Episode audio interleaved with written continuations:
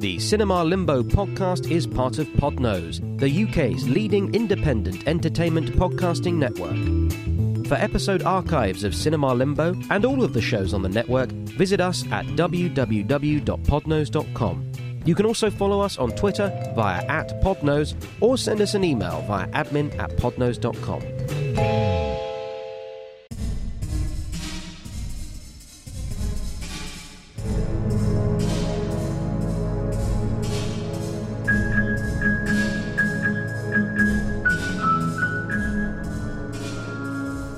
Hello.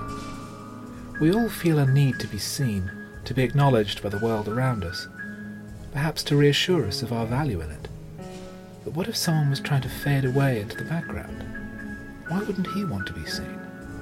And what if there was someone who he, in turn, could not help seeing?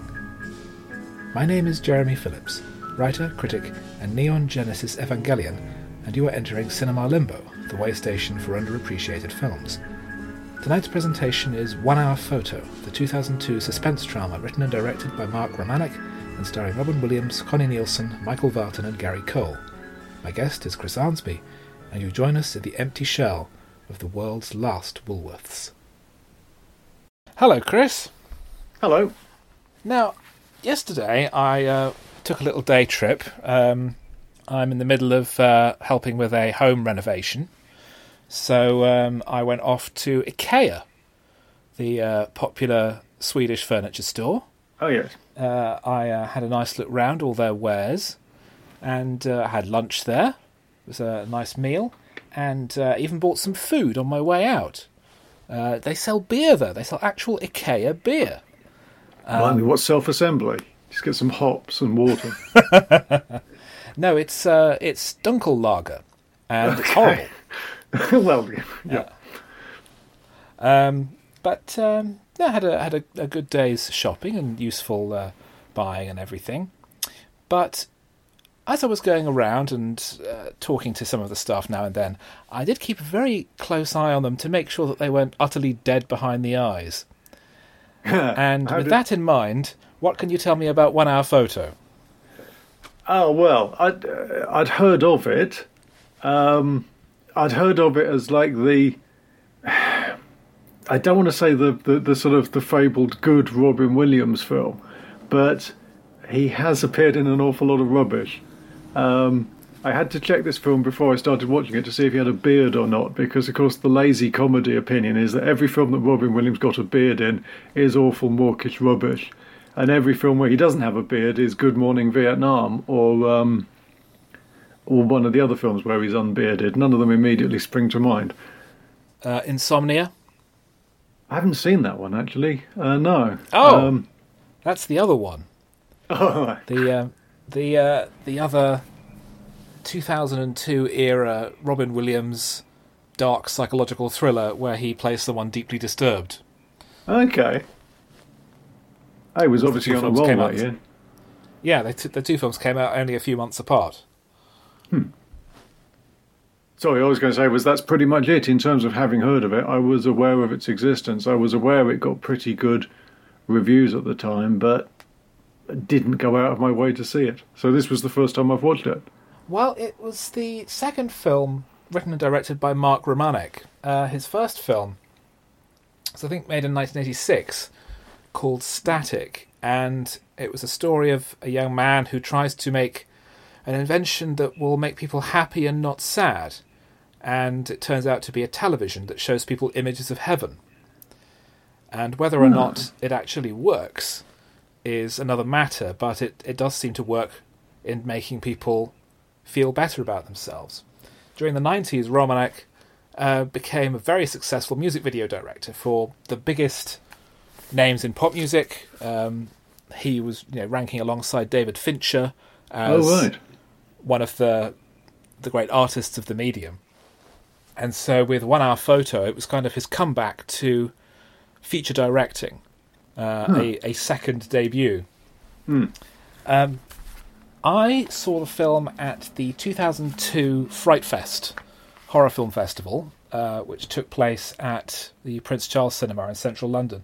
Oh, yeah. And I remember that it was specifically the English premiere, because it had been shown a few weeks earlier at the Edinburgh Film Festival, but it had yet to show anywhere out south of the border. So this was the English premiere on a Saturday night of the bank holiday weekend, and there was an introduction by the festival organiser, who particularly cited the film's music score, and said, "Oh, we're all going to want to go out tomorrow and buy the score on CD." And I thought it was odd that stuck in my mind, but not his praise of Robin Williams. Assuming that he did. I mean, I imagine that he did say something about Robin Williams, but I would hope so. The pool of non-comedy Robin Williams performances does, as you say, fall into two very specific camps. There is the, for want of a better word, mawkish. Yeah. Mork, of course. I suddenly realised the irony of described. Yeah. The sentimental films, the melodramas, and that very brief run he had in the early 2000s of very psychologically dark films. This and Insomnia, and also Death to Smoochie, although that was more of a comedy, but still very pitch black in tone. Of his dramatic performances, I think this is both my favourite and his best. Yeah, he's very, very good in it. I tried not to look at too many reviews before we talked about it, because I wanted to sort of have my own opinion, for want of a better phrase. But the little bit of sort of clicking around on the internet I did see that he picks up a lot of praise for his performance, and deservedly so. There's at least one moment, which we'll get to later, where I just kind of completely lost myself in his performance. There was a push at the time for him to be Oscar nominated, and I'm not surprised. He was like a B-list nominee for that year, so he, an alternate. I forgot what I was going to say. Oscar-nominated, dramatic performances. Before, something about Awakenings, or the one where he plays a doctor teaching people the gift of laughter. Oh God, no. No, in fairness, I haven't seen Patch Adams, but I've heard it's dreadful. Yeah. Particularly because it's apparently very... very loose adaptation of the true story, to the extent of inventing a love interest for him out of nothing. Oh, okay, terrific. Sorry, I've got... I'm just idly casting my eye down Robin Williams' sort of filmography. I'm surprised to see Patch Adams was 1998. It's a lot later than I thought it was. If you'd asked me, I would have put it further back. Good grief, he's made a lot of films, hasn't he? Yeah, he did. He made an awful lot. And just his last few years, noticeably, there were quite a few that didn't really get cinema releases. Yeah. I'm just genuinely surprised looking back here. There's a period from pretty much 1992 through to about, 2004, 2005, where he's making four or five films each year, which seems a phenomenal rate, frankly. Well, it depends on the amount of work that he's putting into each one. He's not necessarily the lead actor in all of them. He's not necessarily playing a live-action character in all of them. True. True. There is wiggle room there. I mean, he's not even the lead character in Insomnia, in fairness. It's Al Pacino. Oh, okay. And Williams is only really in the second half of the film. It's a film that I think is very neglected, because it got this very strong positive reaction at the time of its release. Very good reviews. Robin Williams getting pushed for an Oscar even though he wasn't nominated. And it wasn't a commercial success. It was a relatively cheap film made for $12 million. And it grossed $52 million.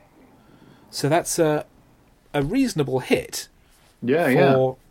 A September release, which it was, and yet it's kind of faded away to nothing. Romanek's only directed one other feature film. What was that? It took him it was the 2010 adaptation of Katsuo Ishiguro's Never Let Me Go. Oh, yeah. Oh, right. Which is essentially the classy version of the Michael Bay film The Island. Yes, that's what I was just thinking. Suddenly realised they'd made two versions of that story, yes. There was actually three, because The Island was an illegal remake of a 1982 film, I think, called Parts. An illegal remake? Because the producer of Parts sued for plagiarism and won. Wow. Okay.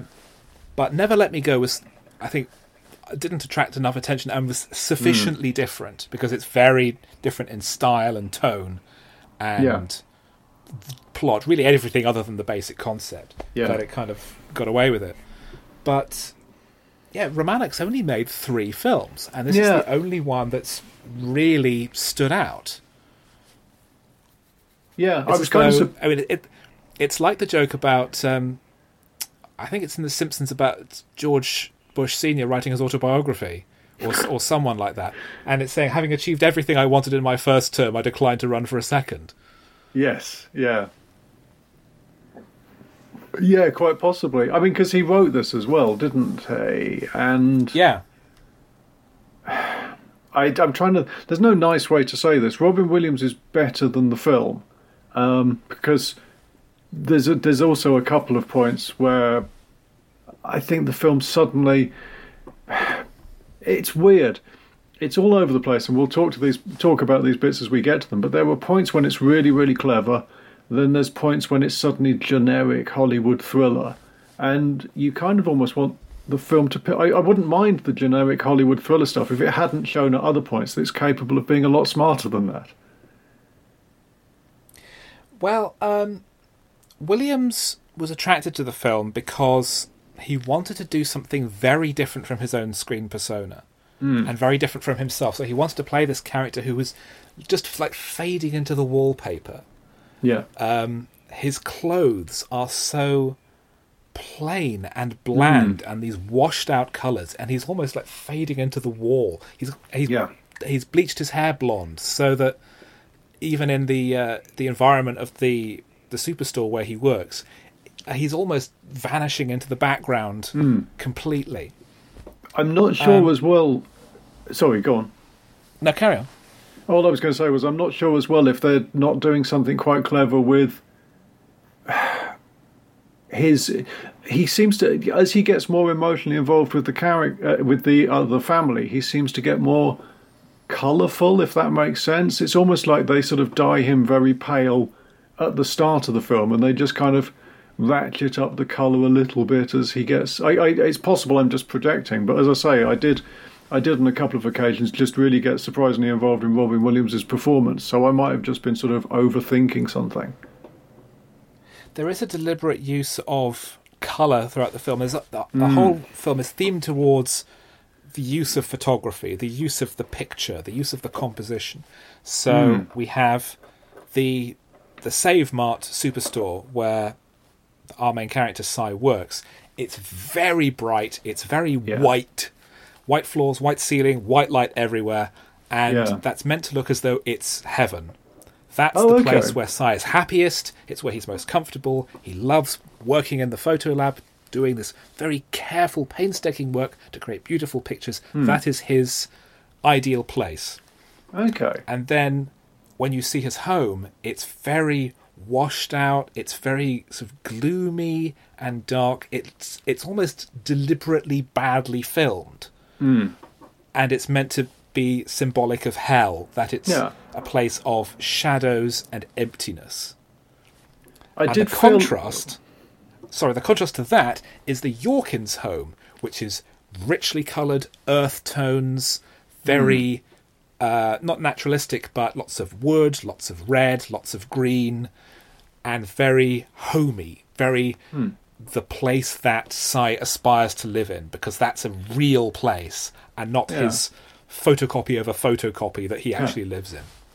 Yeah, that makes sense. I did think a lot of the time And I could never quite put my finger on it, but it almost felt at times like there was an effort to make the texture of the picture look like a photograph, for want of a better phrase. Yeah. And I ended up digging around and discovered that this film's got a very good cinematographer, because it's got a guy who did a lot of work with David Fincher. It's Jeff Cronenworth. That's him, yeah. And the actual look of the film, again, is absolutely brilliant. And again, he came up through music videos. Yeah, that's true. He would have done, wouldn't he? Yeah. His debut as a director of photography was Fight Club, and he went on to do Social Network, The Girl with the Dragon Tattoo, and Gone Girl with David Fincher. So yeah, it's a film that looks really good, and visually it has a clearly thought through aesthetic. Yes, the DVD commentary is really interesting because it's Romanek, but he's also talking with Robin Williams. And it's the only DVD commentary Williams ever recorded. I was going to say, I wish I'd listened to that now. The DVD is very cheap. It's widely available. And Williams is very interesting. He's exactly how you'd hope he'd be. He does make a lot of jokes all the way through, but there are times where he is talking very seriously and very clearly about his ideas, about his performance, about the movie as a whole, and he talks surprisingly slowly. Okay. Because you always associate him with just throwing out ideas constantly, this Catherine wheel of noise. But when he's really focused and really serious, he slows right down and speaks very softly and quietly and calmly.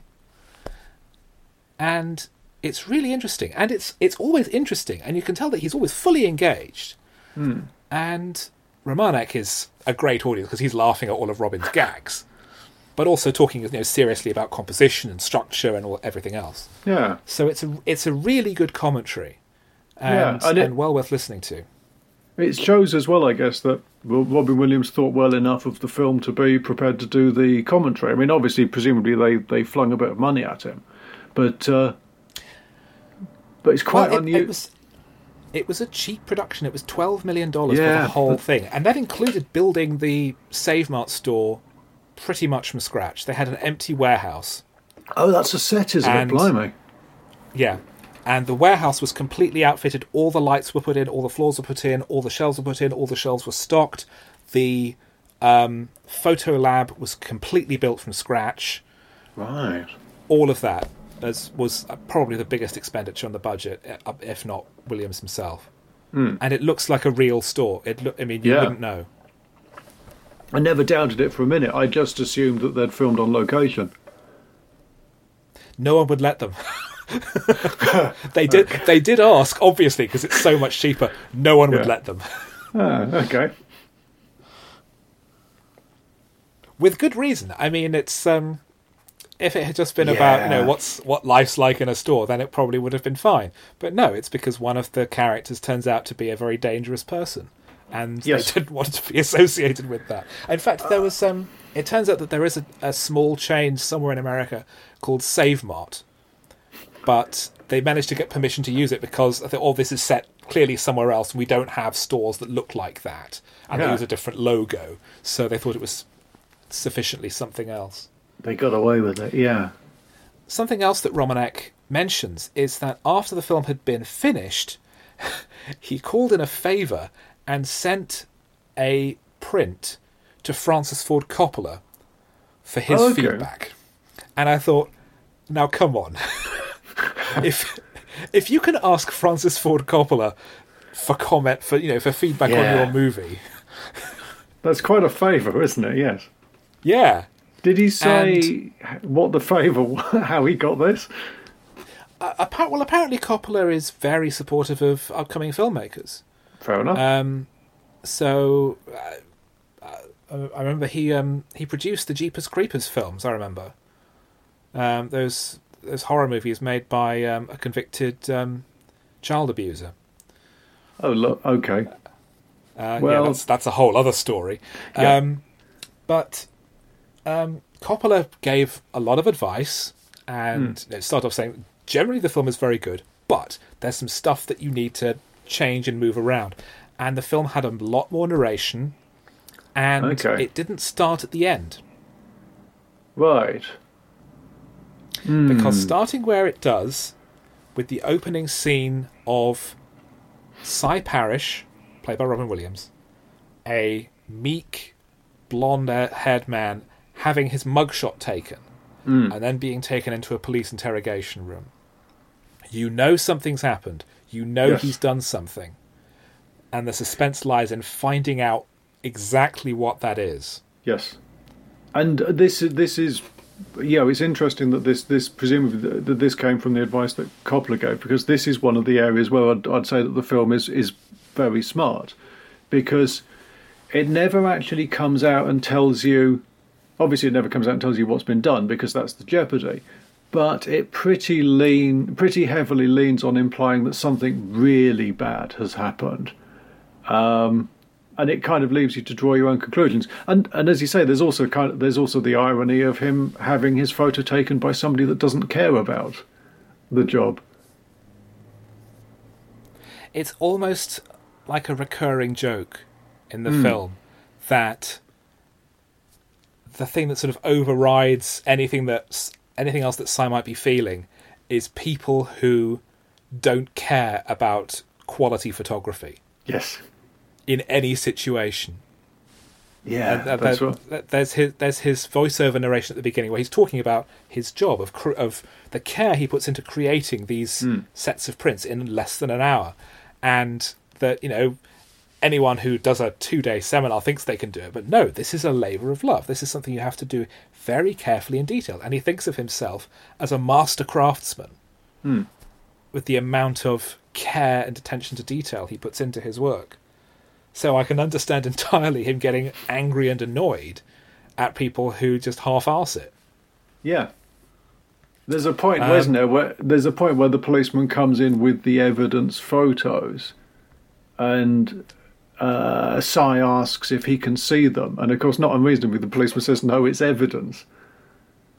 But you get a sense that he's not so much concerned about the subject of the pictures. He, as you say, he just wants to... Because he asks if they've got a lab, doesn't he? Yeah. Yeah.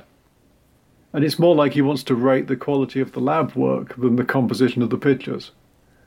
Yeah, he thinks that, yeah, it turns out they do, because he thinks, well, yes, of course, you wouldn't send them out to get developed, would you? You wouldn't take them to a photo lab, you'd do them yourselves, because they're going to be police pictures. We have this narration where he talks about how people use photography, why people take photographs, that people use them to capture their best moments, their favourite memories. No one takes a picture of something they want to forget. And how if you were to look through someone's photo albums, you would assume that they had led a charmed, happy life filled with wonderful occasions and trips and celebrations, which is... It's implied a fabrication and a lie. Yeah, and I guess in a way it sort of it predicts the sort of the way that people display photos on social media, doesn't it? Where there's always this constant accusation of people on social media as presenting the very best version of themselves. Yeah, like every moment is a job interview. Yes, pretty much. Working at Save Mart, which is this sort of big box Walmart-like store where Cy is in charge of the photo lab, his favourite customer comes in, Nina Yorkin, and she asks for 2 sets of prints to be made up from this reel of film, but Cy marks it 3. And notably, there's one shot left on the roll. And so Cy takes the camera and he's going to take a picture of Nina, but she demurs. So instead he takes a selfie of himself. Yeah, just to fill it up, because otherwise it's a waste of money. I didn't pick up that he marks it up as 3. I completely missed that. He has a friendly relationship with Mrs. Yorkin. They clearly know each other. She talks to him. She speaks to him using his first name. And even though the store is closing soon, Cy says, don't worry, they'll be ready in 40 minutes before we close. and he goes, makes up the pictures, puts them all together, hands them over, and realising that it's Nina's son Jake's birthday, he gives him a free disposable camera, because they say, well, that's the special free gift for birthday boys. And Sai seems really nice. Yeah, he's friendly, he's kind, he's a professional who takes care with his work. He seems like a real prince of a man. Yeah, yeah. So the store closes and he goes home and he walks through the car park, and it's at that point that the temperature of the film changes. Mm. This horrible sort of sodium lit car park to in his bland clothes with his little flight bag over his shoulder, and gets in his bland little car, which somebody's cracked the windscreen of while he's been at work, hasn't they? Yeah. There's just a sense of the day souring as he leaves work, which is obviously the opposite to most people's experience. Yeah, because every day he's cast out of heaven. Hmm. Nina is looking at the pictures at home with her husband Will, and she tears up one bad picture, and Will is startled by the picture of Sai, and is dismissive and says, "Oh well, great, now we've got a picture of Sai, the photo guy." And I guess as well, presumably that means he doesn't go to the. He doesn't go to the Save Mart. It's obviously, he's because he doesn't recognise him. Whereas the son knows Sai. No, it's just one of those little moments that gives you a hint that it's his wife and his son that does all the shopping and all the trips out, and he is obviously off doing something else. Yeah, at work clearly. Yes. Sai is sitting in a diner, eating a hamburger, and he's looking through his set of the prints. And the waitress pours him some more coffee and says, "Oh, he's a nice kid." And Sai goes, "Oh yes, he's my nephew. It was his birthday today." Mm. And he invents a whole backstory. Yeah. Is this the point where we realise he's taken? It's been slightly longer than normal since I've in the film, so it's like it's disappearing a bit like icebergs, but is this the point where we realise he's taken an extra set of prints, or is there a sort of sequence earlier when he's actually developing them that we suddenly realise he's making a spare set? I can't remember exactly when that... It's the moment where Nina asks for 2 sets and he writes down 3. Yeah, which, as I say, being massively unobservant at that point, I missed that. So I wonder if it was here where he's looking through the pictures, and that was the point when it's like, oh, this ain't right. Yeah. Jake thinks that Sai might be lonely, that he might have an empty life in some way. But Nina says, well, we don't actually know anything about him. He could have lots of friends. He could be married and have a family and, I'm sure he's fine, don't worry about it, because he just wants to set his son's mind at rest. Yeah. And we see Sai arrives home at his bland, stark apartment. And one thing I realised just going through my notes earlier, I remembered, Sai has a pet hamster. Yes, he does, doesn't he? And one of the first things he does when he gets home is he tops up the hamster's water bottle. Mm. Now, it's a trademark of psychopaths... certainly in films, and it's definitely something connected to them in real life, that they are violent and abusive to animals before they become violent and abusive to people. And yet Sai has this little pet creature, this very vulnerable, small thing, which he clearly cares about. Yeah. And that's when they say, well, yeah, there's something wrong here, but he's not falling into... the traditional stereotype. He's got a little pet that he looks after and clearly cares about. So how evil can he be? Hannibal Lecter didn't have, a dog or anything. Mm. I mean, he fed someone's face to someone else's dog, but... That's good for the dog, I guess. Yeah. Is that an act of animal cruelty? No. But it's it, and this is obviously you've had the setup at the start in the police station. We know that something terrible has happened, and obviously the shot composition. Robin Williams. One of the things I really like about Robin Williams' characterization of Psy is he gives the character a very sort of flat, measured walk, which is almost kind of mechanical. It's almost mechanical, but it's. And I know this is going to sound slightly like a slightly dumb thing to say, but bear with me. It's literally just a way of getting from one place. He's not walking along looking at stuff. He's just plodding along. And it's it gives the impression of a character that's very kind of inward focused and not really sort of very repressed. Exactly, yeah. So the film is sending out all these messages that this guy's a bit weird, this guy's done something terrible, although we haven't told you exactly how terrible yet. Oh, he's got a hamster. And as I say, it's just one of those moments when the film's being very clever.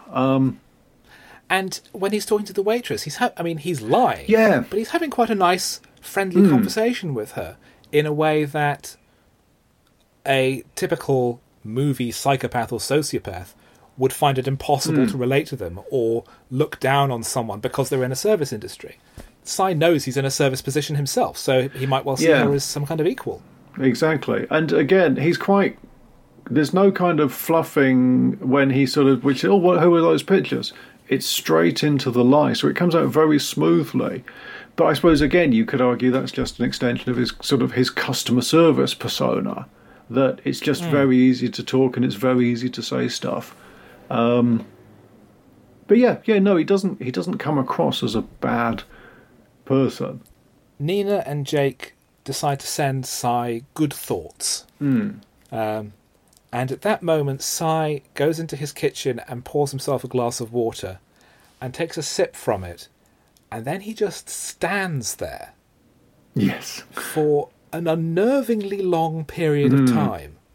And that was just a bit of extra material that they shot that Romanek thought might be useful. Okay. And it wasn't until they were putting the edit together where he thought, that's the perfect place for it. It's funny, isn't it, sometimes how these things are just serendipity. Is it the ending of The Graduate where the shot just runs on... The story is that the shot just ran on slightly too long. And so you get that moment when Dustin Hoffman and... Katharine Ross. They just kind of look slightly awkward because as far as they're concerned, the shot's finished and they don't know what to do. But, of course, they saw that and it's like, well, that's the end of the film. And it's just funny, isn't it, with these serendipitous things where, we'll just stand there, we'll take a shot of you, don't know what, it might come in handy.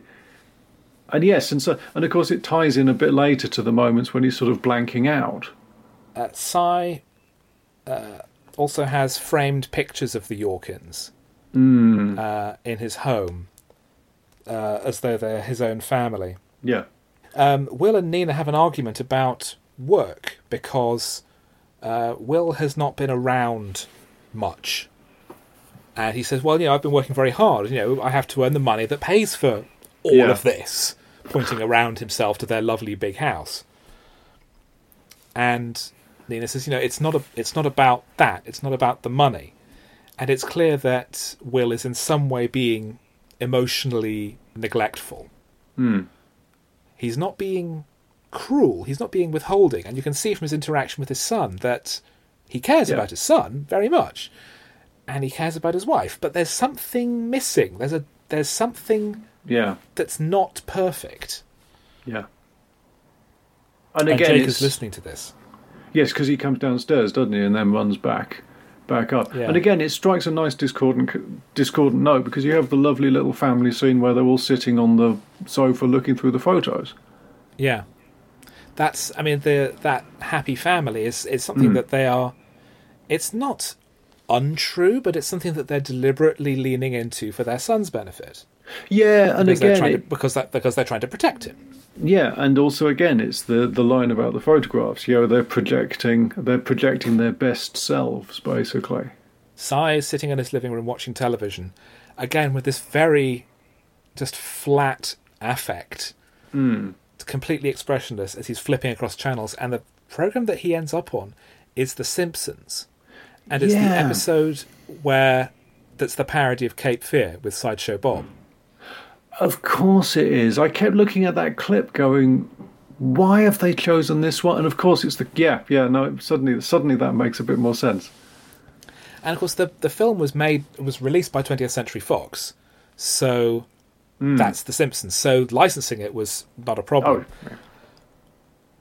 But it's almost like it's deliberately giving away the movie. It's about someone obsessively pursuing a family. Yes. Sorry, for people that know The Simpsons and are also watching the film through for the first time, it becomes one of the... You kind of go, oh, look at this. It's the filmmakers sending messages. This film is going to... 1 hour photo is going to turn into Cape Fear. And again, it's about building those expectations of about exactly what's going to happen later on. It's very... The whole film, I think, is a very clever work of misdirection. Because all the way through, because of the way it's been restructured, you're being told that Cy is going to do something truly horrible. Yes. But when it's eventually revealed what he's done, and he has committed a crime, obviously, it's completely different from what you would expect, and his motivation makes you wonder how far this is going to go in legal terms. And the final shot in particular, and I mean the word shot very specifically, that's something that's important to talk about, because the way the director intended it is totally different from the way I think most people would read it. Okay. But we'll get on to that. Yeah. But as he's sitting watching television, the camera pans across to the wall next to it, and completely covering about 3/4 of the wall is picture after picture after picture of the Yorkins. Duplicates of almost every single picture they have had processed by him for 10 years or more. Hundreds of prints. Do you think... I'm a bit in two minds about the editing of this sequence, because it, obviously what it is it's cut. So you see a picture, and then it cuts to a different picture, then it cuts to a different picture. I was genuinely trying to work out in my head if that was more effective than literally just a slow pan down that basically just keeps going. So it sort of starts at the top, pans all the way down, then goes across, and then pans up. I'm not sure. What do you reckon? What did you think of the sort of the way that this sequence is put together? I think that it gets the message over more quickly, I guess. Yes, there's a concision there. I mean, it's worth saying this is a comparatively short film. It's only 92 minutes. Yeah, that's true. But you remember how Bohemian Rhapsody won the Oscar for Best Editing? No, really? And it did. Blimey, was it opposite week? Yeah, I know. I mean, this is, of course, in the wake of Top Gun Maverick being Oscar-nominated for its script. But people joked at the time that it won the Oscar for most editing, because there's that scene where the band are meeting their new manager in the Riverside pub, and it's just constantly cutting between different angles, and it's terrible. But I saw a very good video, and I've probably mentioned this before, that broke that scene down and why the editing doesn't work. And it said specifically, every edit should tell a story, should be part of the story. It's not just looking from one place to the next. There is a reason why you are, at that moment, you have gone from looking at this to looking at that. So with cutting between a string of the pictures, rather than panning across them, you're creating impact.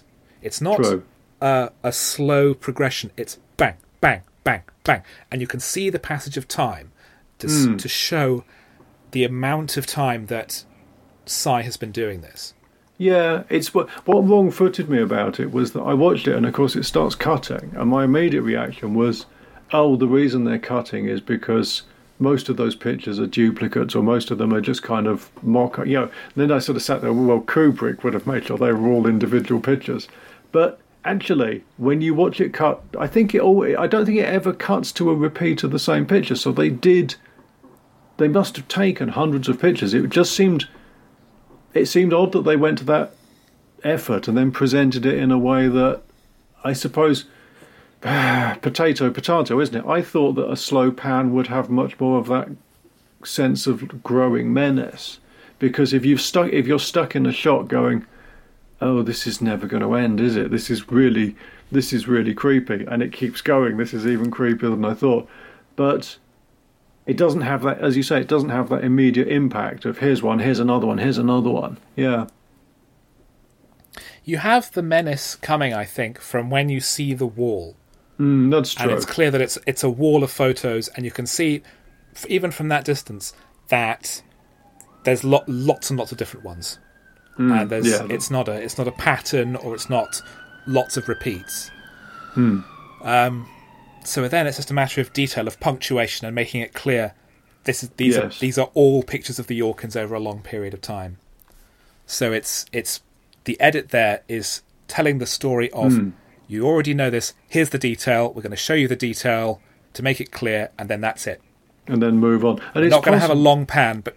We're not going to have a long pan because that's going to take too long and you're going to lose interest because we're going to be telling you stuff that you already know. We're going to be quick, fast, and then it's done. And it might have been too out of style with the rest of the film to have done it that way. That's the other thing, because the rest of the film isn't particularly long, slow, and menacing. So to suddenly have a sequence where the pace... No, it's just, as I say, it was just a moment when it stuck in my head when I kind of looked at it and went, I wonder what it would have been like if you'd done it differently. But actually, I think the answer is, having talked it through, I suspect the answer is not as effective. But it's the kind of thing that they might have looked at in the editing room and thought, well, let's look at it different ways. Or when they were filming, thought, well, let's do a long plan and then let's do some short close-ups, and that gives us options later on because we're just taking pictures of static objects. This isn't going to take long. Monday morning at Save Mart, as Si tells us, is a very busy day with everyone coming in with their pictures from the weekend. And he talks about it now, very cheery, very chatty. He talks about some of his regular customers. There's a lady who only takes pictures of her cats. There's an insurance adjuster who only ever brings in pictures of wrecked and damaged cars. There's a frazzled new father who brings in endless pictures of his newborn children. Yes. There's a nurse who brings in pictures of injuries. Oh, it's cosmetic surgery or something, isn't it? Yes. Cosmetic surgery, that's it, yeah. Yeah. And there is a very shifty-looking guy who fans of Jaffa Cakes for Proust will refer to as a pornocrat. Yeah. I believe he's actually credited as amateur pornographer. Yeah, sorry, he's played by Jim Rash, who later would be an Oscar-nominated scriptwriter. Oh, right. As well as one of the cast of Community. Okay.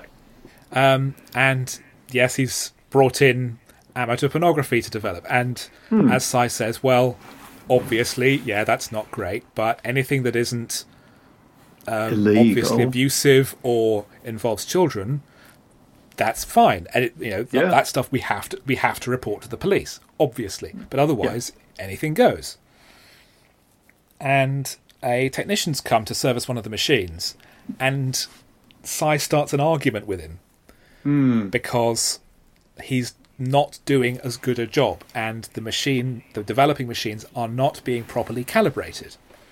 I think he's actually He's called the guy out because Si has reported a fault, hasn't he? Which, in one of these things that's just going to cause endless confusion now, is it's a fault with the cyan setting, I think, isn't it? Yeah. Well, of course, I mean, Si, the name, is short for Seymour, which is very on the nose. Yes, that's what it is, isn't it? Yeah, yes, didn't think of that. And all the... last names and things in the movie, they're all named after photographers. Oh, okay. Parrish, Yorkin, Owens, Van der Zee, Even the names of the hotel they go to at the end, they're all named after photographers. Right. Yeah, I wouldn't have picked up on that at all. Neither would I. I hadn't heard of any of them. I just got distracted by the fact that, and we haven't met him yet, but I got distracted by the fact that Gary Cole's character is Bill Owens, which immediately made me think of Compo from Last of the Summer Wine. Well, exactly. Yeah, and of course, only a couple of years earlier, he played another boss called Bill in Office Space. Oh, well, I didn't know both characters were Bill. Yeah. And so Bill, the manager, is watching as Cy has this shouting match on the shop floor, which is obviously not very professional. And later Cy's going for his lunch, and he's looking at this picture of the Yorkins opening their Christmas presents. And this is the bit. He zones out, doesn't he? Completely. But there's an incredibly, having said before about the fast editing, there's an incredibly long shot of his face, of Robin Williams' face. It's just blank.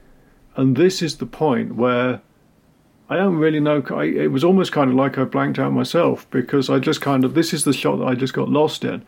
To the extent, I think, that when Bill walks up behind him and tries to get Cy's attention, it made me jump. It was I was really surprised at just at this one particular bit. I just got so wrapped up in just staring at this blank face. It was really quite unnerving.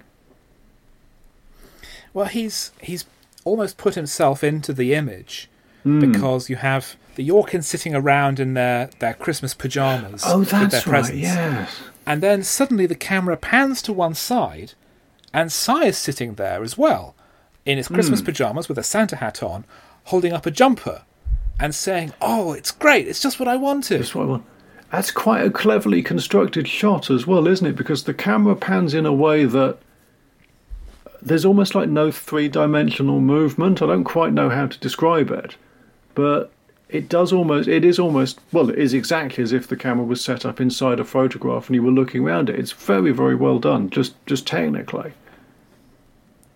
I think that the fact that Romanek had worked for such a long time in music videos, which are, particularly at the time, they were very technically complex creations, requiring so much expertise. I mean, you look at David Fincher's music videos, they are complicated, multi-level Swiss watch things. It's not surprising that the technical competence of this film is as high as it is, because Romanek's had so much time to get used to everything. There's I don't think I've ever talked about it much in the podcast, but the film Carnival of Souls, which is this early 60s American independent film, and it's quite a straightforward ghost story.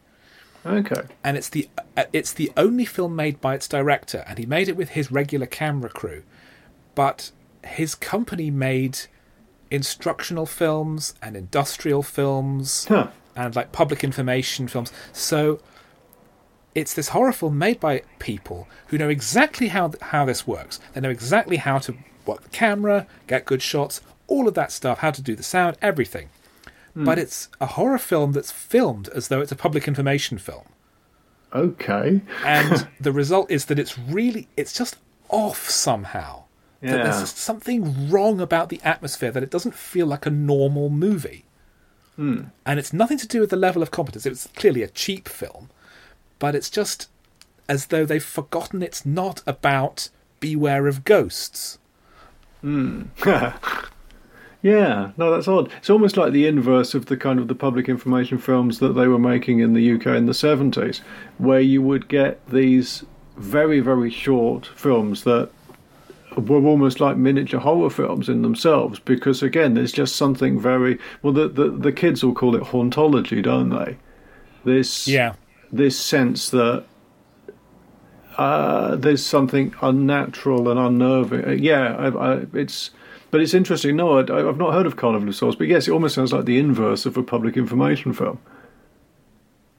The work of John Krish in public information films has been very highly praised. I've definitely reviewed one of his films on the YouTube channel. Right. He was a public information filmmaker and documentarian. Right. What film did you review? Well, I did a couple of his. He made a film for the Ministry of Defence about how to resist enemy brainwashing if you're captured during the Korean War, and it turned into this like hour and 15-minute long film about prisoners of war during the Korean War, and it's this very stark, serious documentary-like story, and it was shelved by the army because they thought this was too much. They couldn't use it. Yeah. And he went on to be a documentary maker. He made a really interesting documentary called HMP, which was about what it's like in prison. Yeah. In the 70s. It's like, you know, the documentary on which Porridge was based. But it's just showing you what day-to-day life is like. A very straightforward, non-judgmental film about what's prison really like, and some stuff that I hadn't even thought of, like at this particular prison, I can't remember which one it was, they had a special unit for those who were coming to the end of very long sentences, and it was allowed them a degree of autonomy where they had their own kitchens, they had their own sort of laundry areas, where they could kind of get used to what it's like being in the outside world again. Wow. Where they could, they allowed a degree of autonomy about keeping their own hours, they're cooking their own meals. It's just to kind of ease them away from being institutionalized. And I thought, well, yeah, obviously they can't just let people back out again with nothing, with no support, even in the 70s. But Chris just shows everything very calmly and very clearly. But he also did some of the great public information films, like I think he did Apaches, and The Finishing Line, some of the really dark ones about dead children. Yes, I think the Spirit of Dark and Lonely Water was one of his as well. Okay, yeah, yes. Well, yeah. Anyway, as you say, Bill the manager suddenly looms up behind Sigh, and your lunch finished 90 minutes ago or whatever, or so you've taken a 90-minute lunch break, and says, you know, look, you need to remember where in the company food chain you are, and you know, maybe you need to take some time off. Oh, that's right, he tries to get him to take some annual leave, doesn't he? Yeah. And as you say, also, you've been here for an hour and a half, don't you think you should be getting back to work? So he's going back to his station and bumps into Will Yorkin, who asks him, is there to buy a shredder, and asks him about something, and Sy is startled. Yeah, because he's it's that weird thing, isn't it, of meetings. It's like meeting somebody, it's like meeting an actor where you know who they are and they don't know who you are, yes.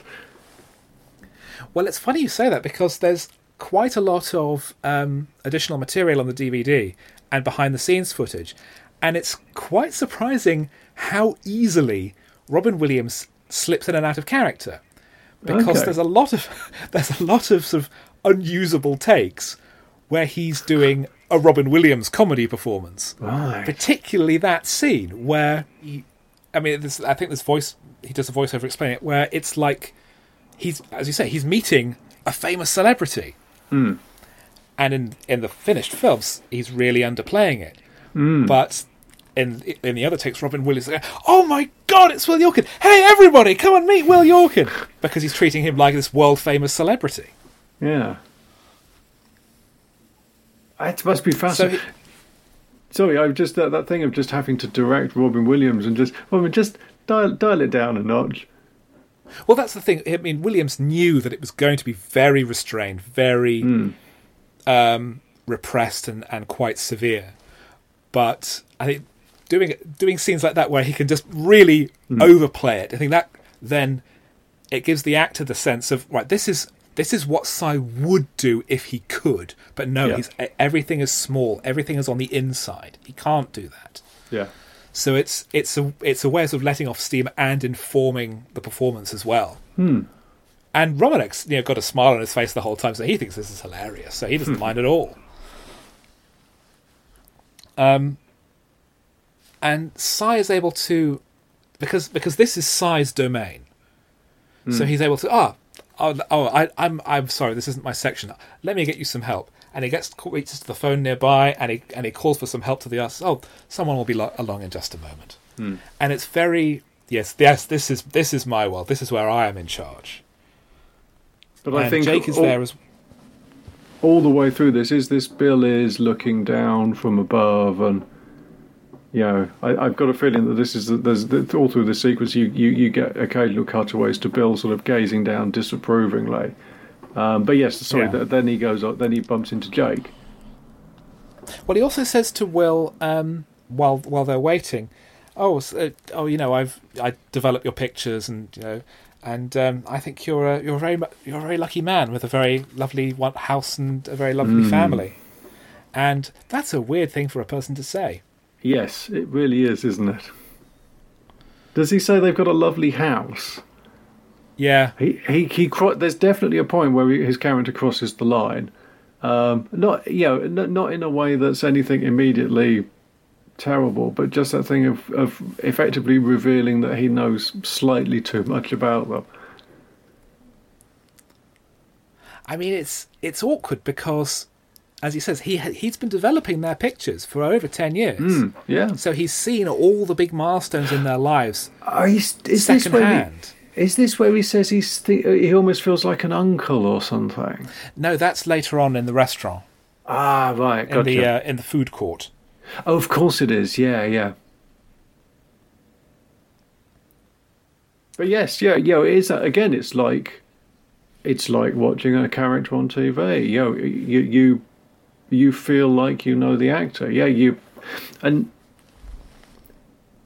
I suppose for somebody else, you're perhaps not going to be sitting there going, "Oh, I can't believe they got rid of that carpet. It went really well with the curtains."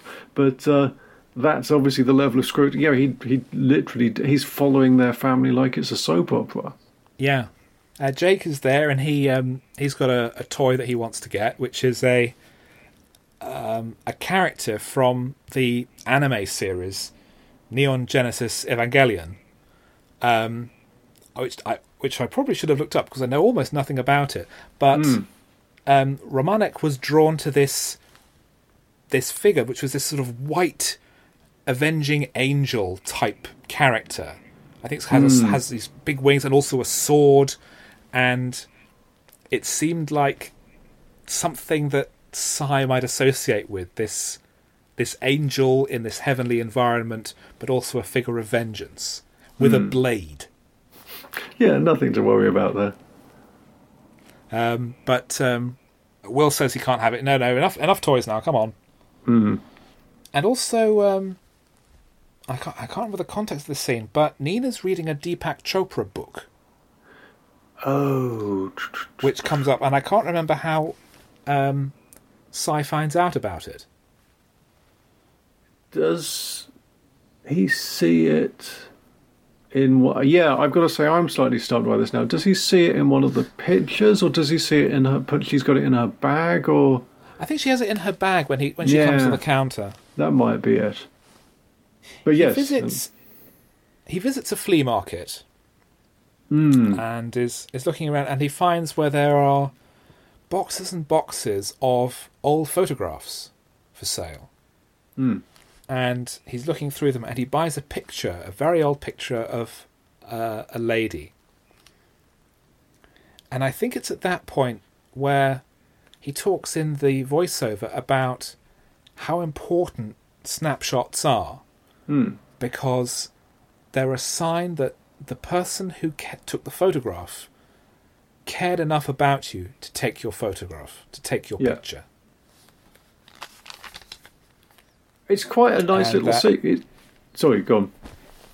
And that there are no pictures of any trivial instances in people's lives. Only the major things, regardless of how important they wind up being.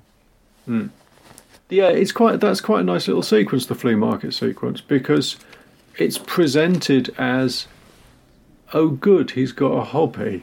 Effectively, he obviously this is what he does at the weekends. He goes out. He likes browsing through old photographs. Don't know why he's buying them to collect them. Maybe he buys them because he likes the composition. There's obviously something about particular pictures that speak to him. But it's a really nice, sweet little sequence until a bit further on in the film spoils it. Yeah. He goes to the Yorkins' house and sits outside and sees them drive off. And then he goes in the house. This was the second. Door... Sorry, this was the second bit of the film where I just got completely wrapped up in what was going on. The back door is open for some reason. He goes inside and starts looking around, and he sees the selfie that he took is pinned up on the fridge, which he is charmed by. He looks in Jake's room, and it's all messy. And then there's a cut, and he's using the toilet. And that's... What do they say about that sequence in the commentary? Because I would be willing to bet actual cash that that was improvisation by Robin Williams. Did they say if it's scripted or not? I honestly don't remember. But it works both ways, I think, because it's funny, because it's that sudden cut to him just using the toilet. But also, it's really unpleasant because he's in someone's house and they don't know he's there. Yeah, and it's weirdly intimate, for want of a better word. It's a really... I don't think you could... The shots of him wandering around the house, you're kind of going, oh, sigh, this ain't right. But when you suddenly see him using the toilet, it's almost like it really... It's a really invasive act. It's really strange. But yeah, genuinely, I'd just be fascinated to know if that was scripted or improvised. And I lean towards thinking that it was something that Robin Williams suggested on the spur of the moment. But and then there's another cut, and now he's sitting on the sofa. Mm. He's wearing a college sweatshirt that he's found, and he's drinking a beer whilst watching an American football game. And this is really crossing a line now. Mm. And it's obviously at this point that the family comes home. Yes, and this... I don't quite know why I had this very specific reaction to this film, this particular bit. I actually had to pause the film at this point because I just found that there was something about that particular... The tension at that moment just really got to me. And I don't know... how I expected the film to proceed from that point, whether it was just going to be that the door opened and he'd just made a really quick getaway, or whether they were going to come in and there was going to be lots of screaming and shouting, and that was but I was really surprised. This bit got me all knotted up, and I I paused the film for about a minute before I kind of gathered myself and started watching it again. I was just really surprised at the way I reacted to this bit. I think it taps into quite primal anxieties, the idea of the authority figure walking in, finding you doing something that you shouldn't be. Yeah, and then how does the authority figure react? Yeah, definitely. And in this case, the authority figures react in absolutely not the way I was expecting when I first saw this. Not the way you were expecting, clearly. No, definitely not. They see Sai and they say... Oh, hi, I thought you were going to be out all day. Yeah. And it turns out that... And then it cuts back to him sitting in his car, and he's imagined the whole thing. Yeah, and it's absolutely... What it instantly reminded me of is it King of Comedy? Where you have all the... Are they dream sequences? Are they not dream sequences? Because that was Martin Scorsese's thing, wasn't it? You don't want to know if it's fantasy or reality, so you don't want to put like spooky music or subliminal echoes or any of that stuff on. And that's what this just made me think of, all those sequences from The King of Comedy, and it's all the better for it because, you just assume that you're being presented with something. You just assume that what you're seeing is literally what's happening in the film, and it's such a brilliant rug pull when it's revealed that it's just in his head. Yeah, I'm full of admiration for this bit. The film is presented almost entirely from Cy's point of view. Mm. So the film presents as reality that which Cy perceives as being real. And he is so wrapped up in his fantasy of being part of the Yorkins' lives that you can play that scene totally real. So he breaks into the house knowing it's not his house, but then the fantasy takes over with the way that the Yorkins respond and say, "Oh, hello! I didn't know you were going to be home. How's your day been?" And Jake comes over and says, "Oh, hi, Uncle Cy." And I wonder as well if, again, going back to what we were talking about, the editing and the placement of scenes, maybe what makes this work all the better is we've seen an obviously fake fantasy before, where he's looking at the picture and it's like, again, without it sort of having spooky sound effects or music cues, that sequence where he's looking at the picture and the camera pans around to show him is obviously a fantasy because photos don't work like that. But yeah, you've already had the sequence that sets up effectively how the fantasies in this film are going to work, and I think it just makes the reveal all the more effective for this bit. He drives away, and then next time at work, he's serving another customer, a woman named Maya, and he seems to get on with her rather well. Mm.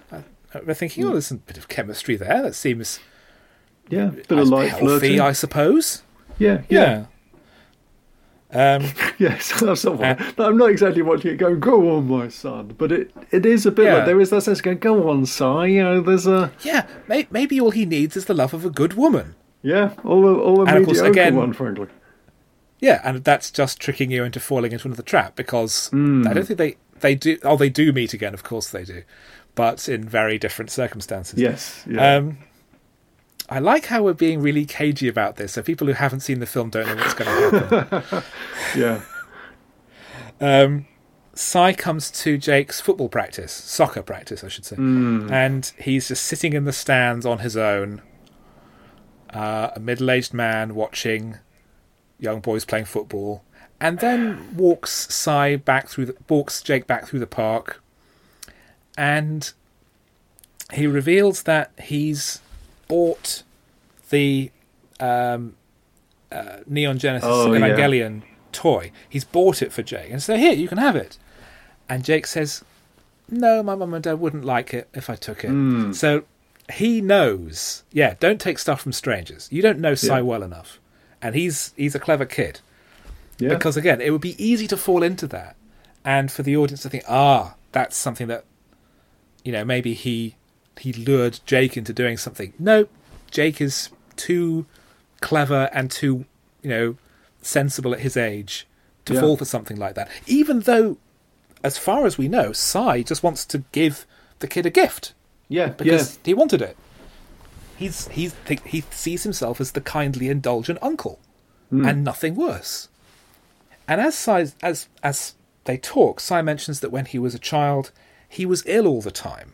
Oh, that's right, yes. And he would have mononucleosis and hepatitis and all these various conditions. And something that is mentioned on the commentary, I went away and checked. All the illnesses he mentions having have one specific thing in common. Oh, wait, what's that? They are all spread through sexual contact. Okay. None of them are especially serious. And as Cy is healthy enough for a man his age, but again, it's if you don't know, you don't necessarily pick up on that. No. Cy follows Nina in a mall and sits near her while she's having her lunch in the food court, and they get to talking and Cy. That's the point where he jokes that he thinks of himself as being like their Uncle Cy. And it reveals that Cy's bought a copy of the book that Nina's reading, the Deepak Chopra book, The Path to Love. And what an incredible coincidence. Mm-hmm. But the thing is, Cy clearly has been reading it. Yeah. Because he says that something that really stuck out at him was the things that we fear the most have already happened. Yeah, and again, that points to it points to the psychology. Why is Psy like this? Mm. Because the film hasn't really gone into his motivation at all. Yeah. All we can really fill in is that, oh, maybe he's just lonely and socially awkward, so he's latched onto this happy family. But no, it's more complicated than that. Yeah. It's not saying, oh, beware of socially awkward people. No. Psy has a very specific backstory, which will be explained, or not explained exactly, but you're given enough clues to work it out for yourself. Yeah. And I think the other thing as well is he's obviously read the book, and it's spoken to him, because there's it's not just he's not just reading the. I'd never got the impression he's just reading the book, because he can sort of imagine sitting in bed next to Nina while she's reading. It's nothing as sort of crude as that. No, you do get the impression that he's engaged with the book, and it's sort of its emotional message is resonating with him. Mm. I didn't think of it as him lying in bed with her. I imagined them, sitting in the kitchen talking about it, having coffee. Yeah, that's true. Yeah, because more of a book club sort of. But that's what I meant. There's nothing sort of creepy. Okay, the whole principle of reading a book because somebody else is reading it is obviously creepy. But he's not. He's not trying to insert himself into their. No, that's what I was trying to. Their marriage or their. Romantic relationship. He's trying to insert himself into the family relationship. Yeah, he's not even trying to lure Nina away or anything like that. No, because he treats Will like a celebrity. He imagines himself as living in the granny flat over the garage or something. Yeah, being part of this happy, complete family. Yeah. He says that he doesn't have any living family, but he does have a snapshot of his mother. And he pulls out the picture that he bought at the flea market. Yes, and this is the moment when, as I say, that lovely heartwarming scene that I'd found quite endearing earlier suddenly seemed a lot more cynical. Yeah, he was just looking for the raw materials needed to continue the charade. Yeah.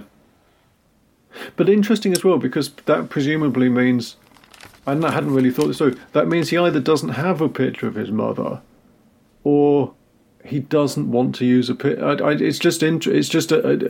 about it, it's just an interesting little moment that he has to go shopping for a picture he can present as his mum. Yes. As you say, he either doesn't have one, or if he has access to one, he doesn't want to use it. Doesn't want to, yeah. At work, they're disposing of dangerous chemicals, and that was something that Romanek wanted to add, is the boring workaday aspect of you end up with lots of horrible chemicals that you've then got to dispose of. So you see him walking around in like a hazmat suit. Yes, yeah, but that's the thing. Again. Says, what the hell are you doing? So it's Wednesday. We're getting rid of the old chemicals. Yeah, it's interesting, I guess, because it kind of implies that Bill doesn't necessarily know the routine of his own store. But again, it's just another thing to show. Psy is diligent. He's wearing all the proper PPE. He's doing this by the book, and he has a good working relationship with his assistant Yoshi as well. Yeah. Yes. Apart from his relationship with Bill, there's nothing to suggest that his co-workers find him. They don't find him odd.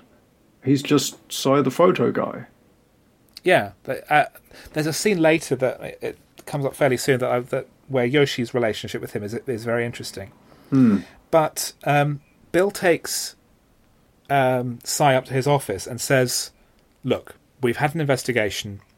The counters on the developing machines don't match the number of prints we're selling, and it's not a matter of a few here and there that could be."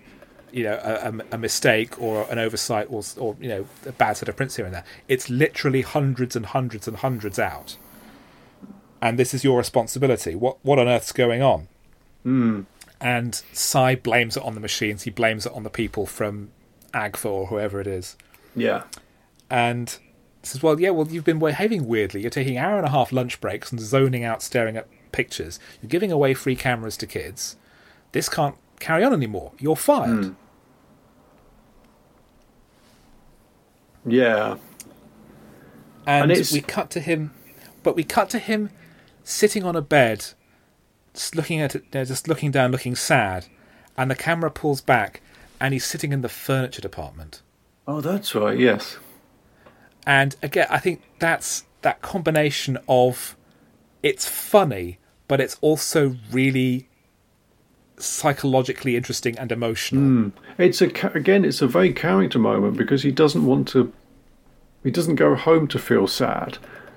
Yeah, he doesn't. He does all his thinking at work.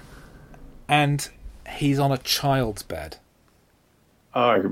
Specifically, not an adult's bed. But well, he's there, I feel, because the store was his happy place. Yeah, exactly. Yeah. And now he's been cast out of heaven for the final time. He's got to finish up for the end of the day. And Nina and Jake arrive, dropping off more prints. And Sai is weirdly brisk, and he says he's okay. Yes, enough for Nina to notice. Yeah. He can't get it's Jake's disposable camera that he's going to develop, and he can't get it open. He winds up just smashing it open to get to the film inside. And he looks through the pictures that Jake's taken, and with the best will in the world, they're all kind of rubbish, which is the point, because Jake is a small child. Yeah. But they're his view of the world, and Sai's looking through them, and he's weeping because of being able to see it, being able to see the world through the eyes of this innocent child who has this loving family, and everything that he knows he's going to lose in a few hours. Yeah, he's losing the ability, as you say, he's losing the ability to see through the eyes of a happy family, isn't it? It's almost not. He's not weeping because he's lost his job. He's weeping because he's lost his perspective. Yeah. At this point, he also remembers something, and when Maya came to drop off the film before, he thought that he recognised her. And he is able to go back through his own personal archive and realises that he had seen her in pictures Will had taken at work. Mm. And that she's actually a colleague of his. Oh, and looking through Maya's own film, yes, he realises that the two of them, Nina and Will and Maya, are having an affair. Yeah. And that's enough to push him over the edge. Yep. As he's leaving, he tells Yoshi that he's been fired. Mm. And Yoshi is very polite to him as he goes. And he says, you know, I've learned an awful lot from you, thank you, and I want to maintain the high standards that you've set. Hmm. Thank you for everything, Sai. And you can read that either as Yoshi genuinely appreciating Sai's work and his professionalism, or Yoshi ensuring himself should Sai come back to the shop with a gun. Possibly. He's hoping that if I say something nice to him now, if he comes back angry, he'll let me live. I definitely didn't read it like that. I've got to say I read it much the other way round. That it was just, yes, it was somebody that was, again, also maybe just a bit... Because there's some comment about Yoshi not being very good at doing something, isn't there? And there is a vague sense that Sai has sort of taken Yoshi in hand a bit and has shown him how to do things properly. I almost got the impression that Yoshi was being genuine, but... He could be. It's ambiguous enough because Sai only ever goes back to the Save Mart once more, and then in a purely benign... Well, not benign, but apparently benign mode, just as a customer. Yeah. And he doesn't do anything in the store that is in any way would raise a flag. Crazy or inappropriate, yeah. No, he's totally reasonable. Mm.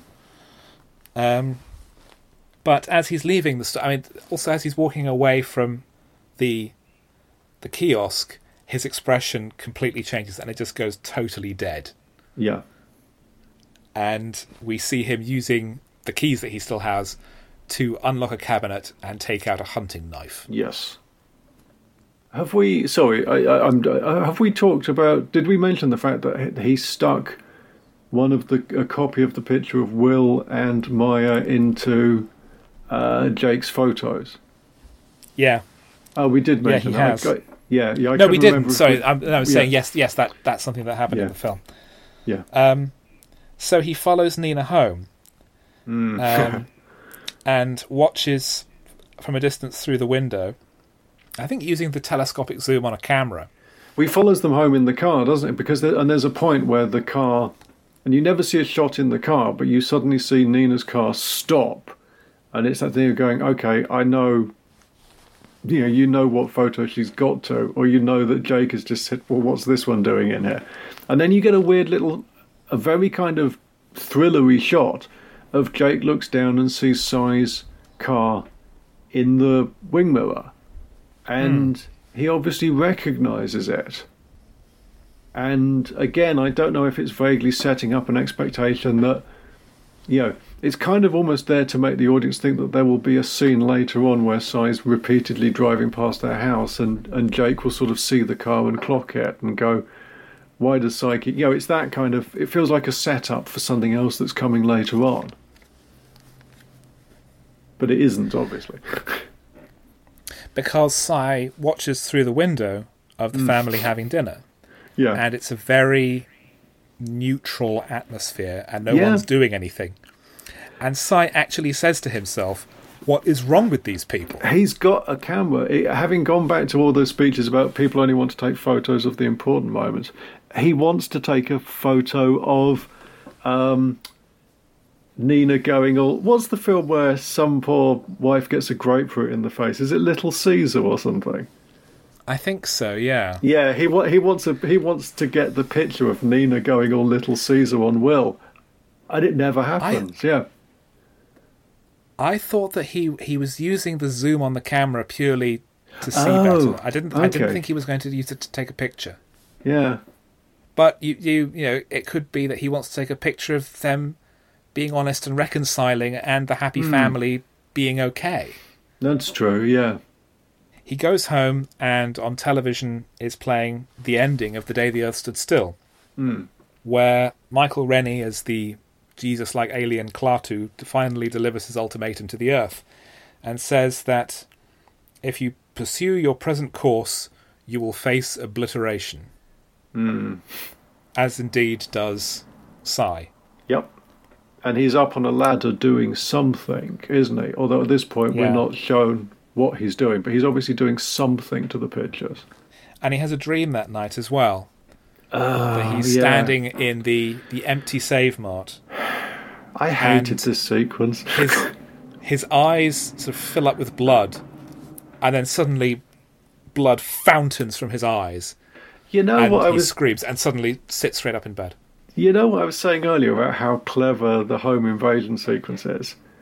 And then suddenly you get this dream sequence, and it's all stupid, and it's all dream sequency, and the lighting's all wrong, and there's weird noises, and I just thought this bit was really, really dumb.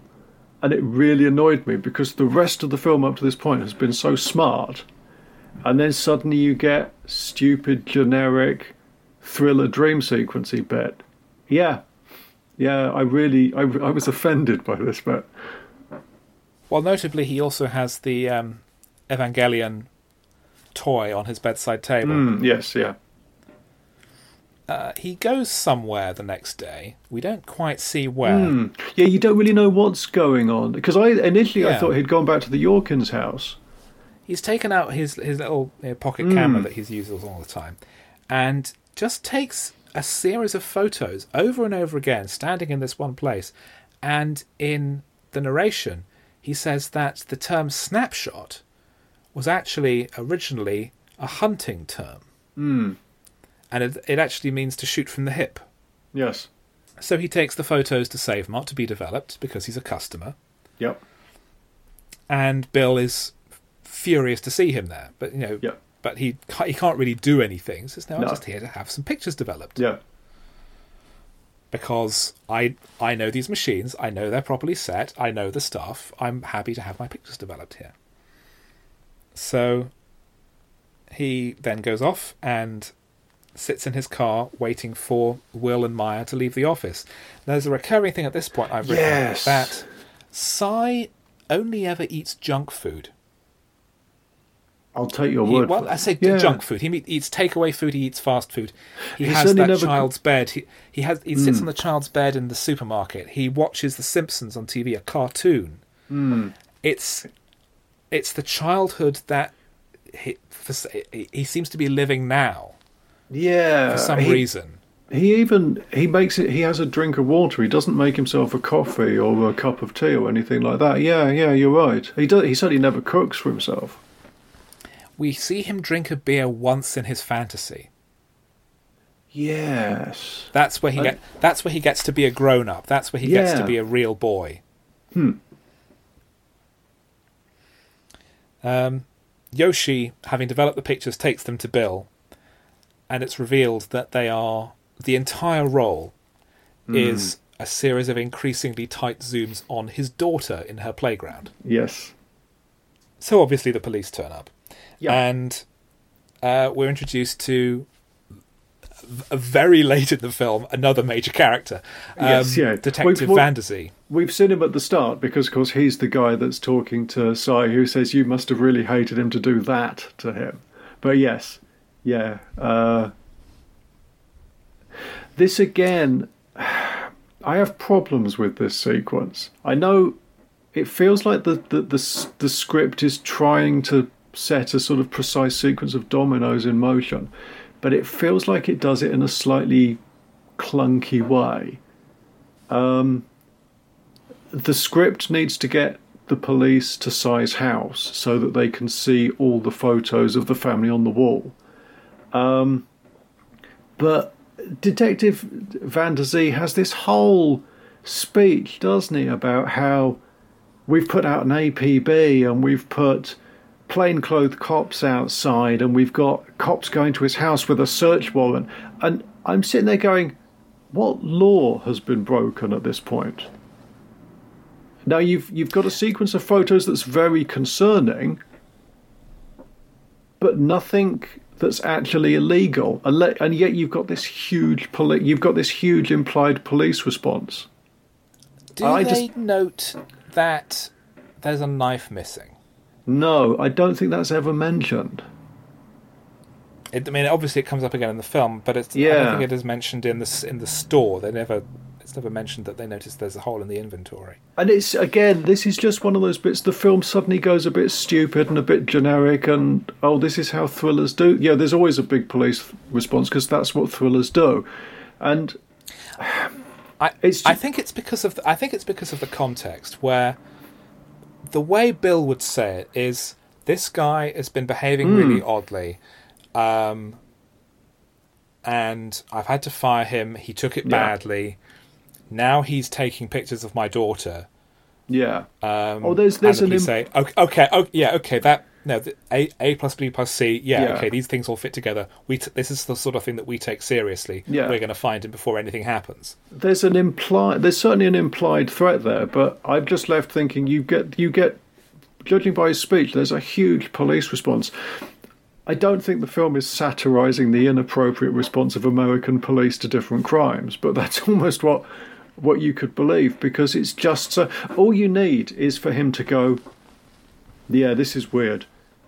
We're going to send a couple of cops round to his house for a welfare, just for a welfare check, basically. And the police could turn up, go, we've knocked on the door, we can't get a reply, but we can hear the TV on. We're going in because now we're concerned. There's safety concerns, and you get them there exactly the same way, but without this sense that the county police department has mobilised all its forces. Which, as I say, it took me out. It really took me out of the film. But I may be overthinking it. Well, they go to his apartment, which is empty, and they find the wall of pictures, and Will's face has been scratched out in every single picture. Which and now they've got grounds for definite grounds for concern. Yeah, yeah. I can't remember how this works. It cycles through to Will and Maya's room, pretending to be room service. That's right. Yes, because he's trying to find out what room they're. He knows what hotel they've gone to. He needs to find the room, doesn't he? So he calls them up, says, "Oh, this is about your room service order," and then it's just, you know, it's a nice little sequence. Again, I suppose it shows that he's capable of thinking quite quickly when he has to. But yes, he tricks them into giving them his room number, and then he goes and books himself a room in the hotel on the same floor. Yeah, Van der Zee visits the Yorkins at home, but obviously Will isn't there. They call Will at work, but he isn't there either. And again, you get quite a nice sequence here where Nina is talking to somebody massively unhelpful at the office, I think she literally does just say, "Oh, come on, Mur, I know that Will's fucking Maya," and I think this film's been pretty light on the swearing up to this point, hasn't it? Yeah, it has. And so that line stands out. It makes that line all the more effective for it. But it's also quite a nice character moment, because you wonder if she's known all along. Even when she had the conversation at the start of the film about Will sort of being very withholding and distant, is that her just politely trying to say, I think it is. Yeah. That she's, without coming directly out and accusing him, she's saying that she knows that there's something wrong. So, and that it's his responsibility to do something about it. Yeah, and the sequence when the car unexpectedly stops is not the, "Oh my God, my husband's having an affair." It's almost the, "What's this picture doing in here?" It's almost more the shock of having... The shock of realising that somebody else knows that her husband's having an affair, effectively. Yeah. And that it's been presented to her son. Well, yeah, that's true. They've both been trying to protect Jake from the truth of the matter. And when... Okay, here we go. I'm going to start reading too much stuff into things again. Nina and...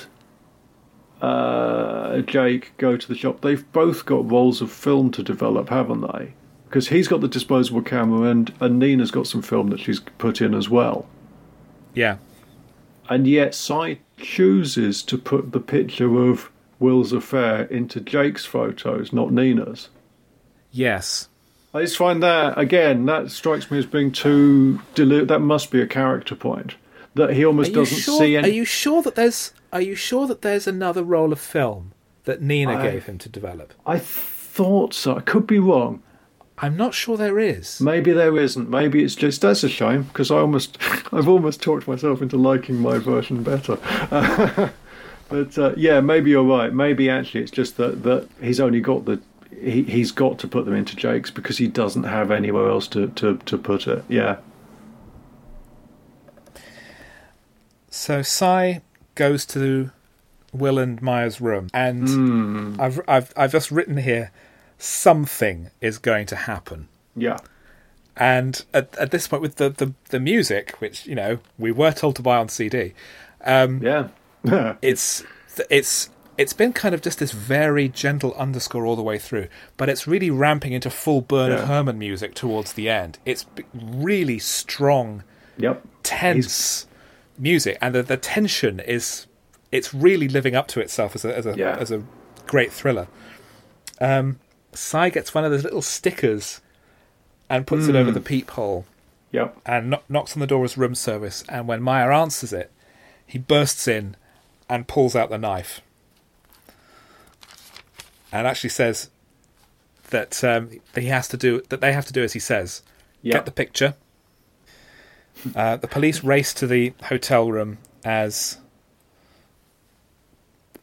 Cy starts ordering Maya and Will to enact sex acts. But to look happy while they're doing it. He's fed up with it. They just keep crying.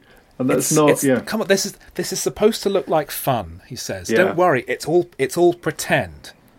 Mm. The worst thing you can think of has already happened. Yeah. Afterwards, Cy goes, after whatever's happened, because we've only seen that little bit. Yeah. Cy goes back to his own room, and he just lays motionless on the bed. It's like, again, he only seems to exist when other people are around. Yeah. The police are at the front desk, and Cy looks out of the window and sees the cops arriving, and he tries to slip out of the hotel. He goes down some back stairs. He winds up running through a conference room where there's a presentation on ophthalmology going on about reducing retinal decay. The cops find the camera and the knife in his bedroom. Mm. Again, very poor policing here. They know that Will and Maya are in one particular hotel room. They don't go to check they're okay. No. I don't know what... They never say where this takes place. There's just a reference at one point to the county, because Van der Zee says, we take this very seriously in this county. But, frankly... There's a deliberate intention to keep it vague about where in America this is going to be, because this could be anywhere, and Cy could be anyone. Yeah, but yes, I just another black mark against the county police. They don't go and check on the victims first. Cy escapes through a fire door and run. And it's a really interesting visual idea of him running down the spiral staircase. This spiralling down. Somewhere, until finally he's cornered by the police, and as the headlights from the police car shine in his face, and he puts up his hand. At that point, there was going to be an effect of his eyes going red, like a red eye effect from a photograph, but they decided not to do that because they thought it would look bad. Yeah, I think they made the good... It's always interesting, isn't it, when you hear the stuff that people are talking about, or the scenes that get deleted, and you realise just how close every film is to disaster. That I think that would have been a really bad moment. The police finally go into Will and Maya's room, and physically they were live. They're both fine. Yeah. They seem to both be physically absolutely fine. Mm. Maya is in the bath weeping. Will is sitting on the bed, shell shocked. Something happened. Yeah, well, I mean, we basically know what happened, but they seem okay. And as Cy is being put in the police car, he says, "I just took pictures." Mm. Nina and Jake come and see Will, and Will hugs Jake, and he shares a look with his wife. And that loops us back to the start again with Cy in the interrogation room. And Cy talks to Van der Zee and says, Detective, you seem like a good man. And he has. I mean, he's been nothing but reasonable, and he's treated Cy with respect. You seem like a good man. You're not the kind to cheat, to hurt your family. Not the kind to neglect and abuse children. Not the kind to ask kids to do things, to take sick, degrading pictures of them.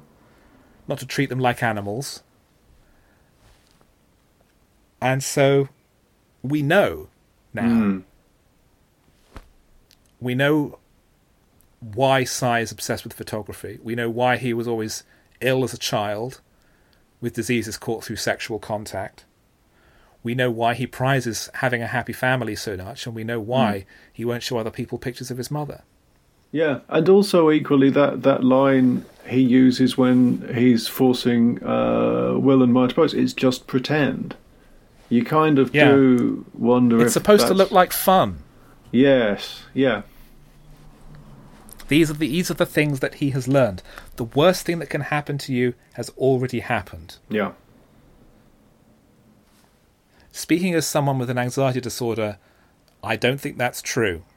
But in the context of the film, it makes perfect sense. Yeah, yeah. There's a lot of stuff I can think of that's never happened to me that would be more than I would know how to deal with. Yeah. But the movie's not about me. Yeah. Will threw it all away, Syaz, and Vanderzee understands. He understands why Sy felt that he had no choice but to do this. So Sy asks if he can see the pictures now. Mm. And Vanderzee says, yes, all right. So he hands them over, and Sy carefully takes out all the prints and lays them out in front of himself. And all the photos that he took are pictures of his own hotel room. Mm. Close-ups of the chair, the remote control, the corner of the bed, the most boring, nothing-y images that you can imagine. And he asks if he could be alone. And the film's final shot, the one I talked about before, it's a family photo of the Yorkins, of Will and Nina and Jake in front of them, standing outside their house. The model of a happy family. Mm. And then Sy fades into the picture, standing behind them, with his hands around Will and Nina's shoulders. And there are two ways of reading that, as is with so much of this film. The way I thought of that originally was, this is what Sy wanted. This, you know, him being the beloved live-in uncle. Mm. But in the commentary, Romanek says that he feels that that's not a fantasy. That's a real photograph. Oh. And that some time later, the Yorkins would understand what Sy had tried to do. In his own way, he was trying to help them. He was trying to rescue them, rescue their marriage, and rescue their family from collapse, from Will's infidelity.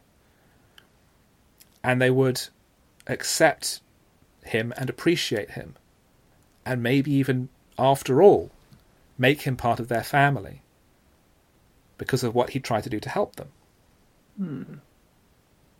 That's really interesting. I've got to say, that's rather like you. That's not how I read it. I read it as being it's just he's imagining something. But that's where the thing of playing these sequences absolutely straight scores, because we both assumed that sequence was effectively a dream sequence, and then you've got the director saying, no, this is something that I visualise as actually happening later on. Yeah, that's really interesting. I think this is a brilliant film. I think that it's so annoying that it's been overlooked, because it made such a big splash at the time. Yeah. And then it's kind of just faded away. If it had just, like Death to Smoochie around the same time, that barely got released and was just ignored. Right. This got a big release. It got acclaim, talk of award nominations, a commercial success, even if it wasn't a huge hit. It's one of Robin Williams'... I mean, it is his greatest dramatic performance, I think. Mm. It's, I know, one of only 3 films Romanek has made. I haven't seen the other 2, yeah. But it is a brilliantly made film. It's a brilliantly written script. Yeah, it's a great model of how to produce an intelligent, character-based thriller that is still really exciting and really engaging, but also has a lot of themes about alienation, about psychology, about the way we relate to photographs, the way we relate to other people, the way we relate to people through images and the idealization of images. It's a rich, complex film that you can still enjoy as just a really great thriller. Yeah. And I know I've been a bit negative about 2 or 3 points in the film, but that's really just because they genuinely left me disappointed. So much of this film is terrific that it's just a disappointment when every now and again it felt like the film just let its game slip slightly. It makes the minor flaws all the more obvious, because for me it does. Yeah. But at the centre of all of it, you have this character sketch. In other hands, Cy Parrish could be a bogeyman. Mm. He could be a monster. He could be a slavering fiend. But by looking into why he is the way he is, by accepting him as a person, I think Romanek treats him with great compassion. He's never the villain. Mm. He's neither the hero nor the villain. He's the protagonist, and he is the person we come to know best in the story. And we are encouraged to identify with him for all the horrible things that he's been through in his life, and the attempts he's striven for in finding happiness. I think it's a rare film that takes a character like this and dares you not to engage with them emotionally. Thanks to Chris for making time for this recording. Cinema Limbo is on Apple Podcasts, Google Podcasts and Acast, with almost 110 episodes available, so please download, review and subscribe. We're also on YouTube, on Twitter @cinema_limbo, and Podnose is also on Patreon, so please pop a penny in the box to help us with our running costs. However, until next time, remember, someone cared enough about you to take your picture.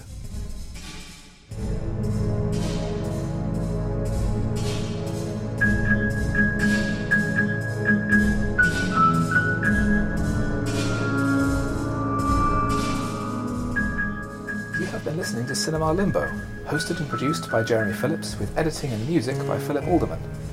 Cinema Limbo is part of the Podnose Podcasting Network, so please visit us at www.podnose.com.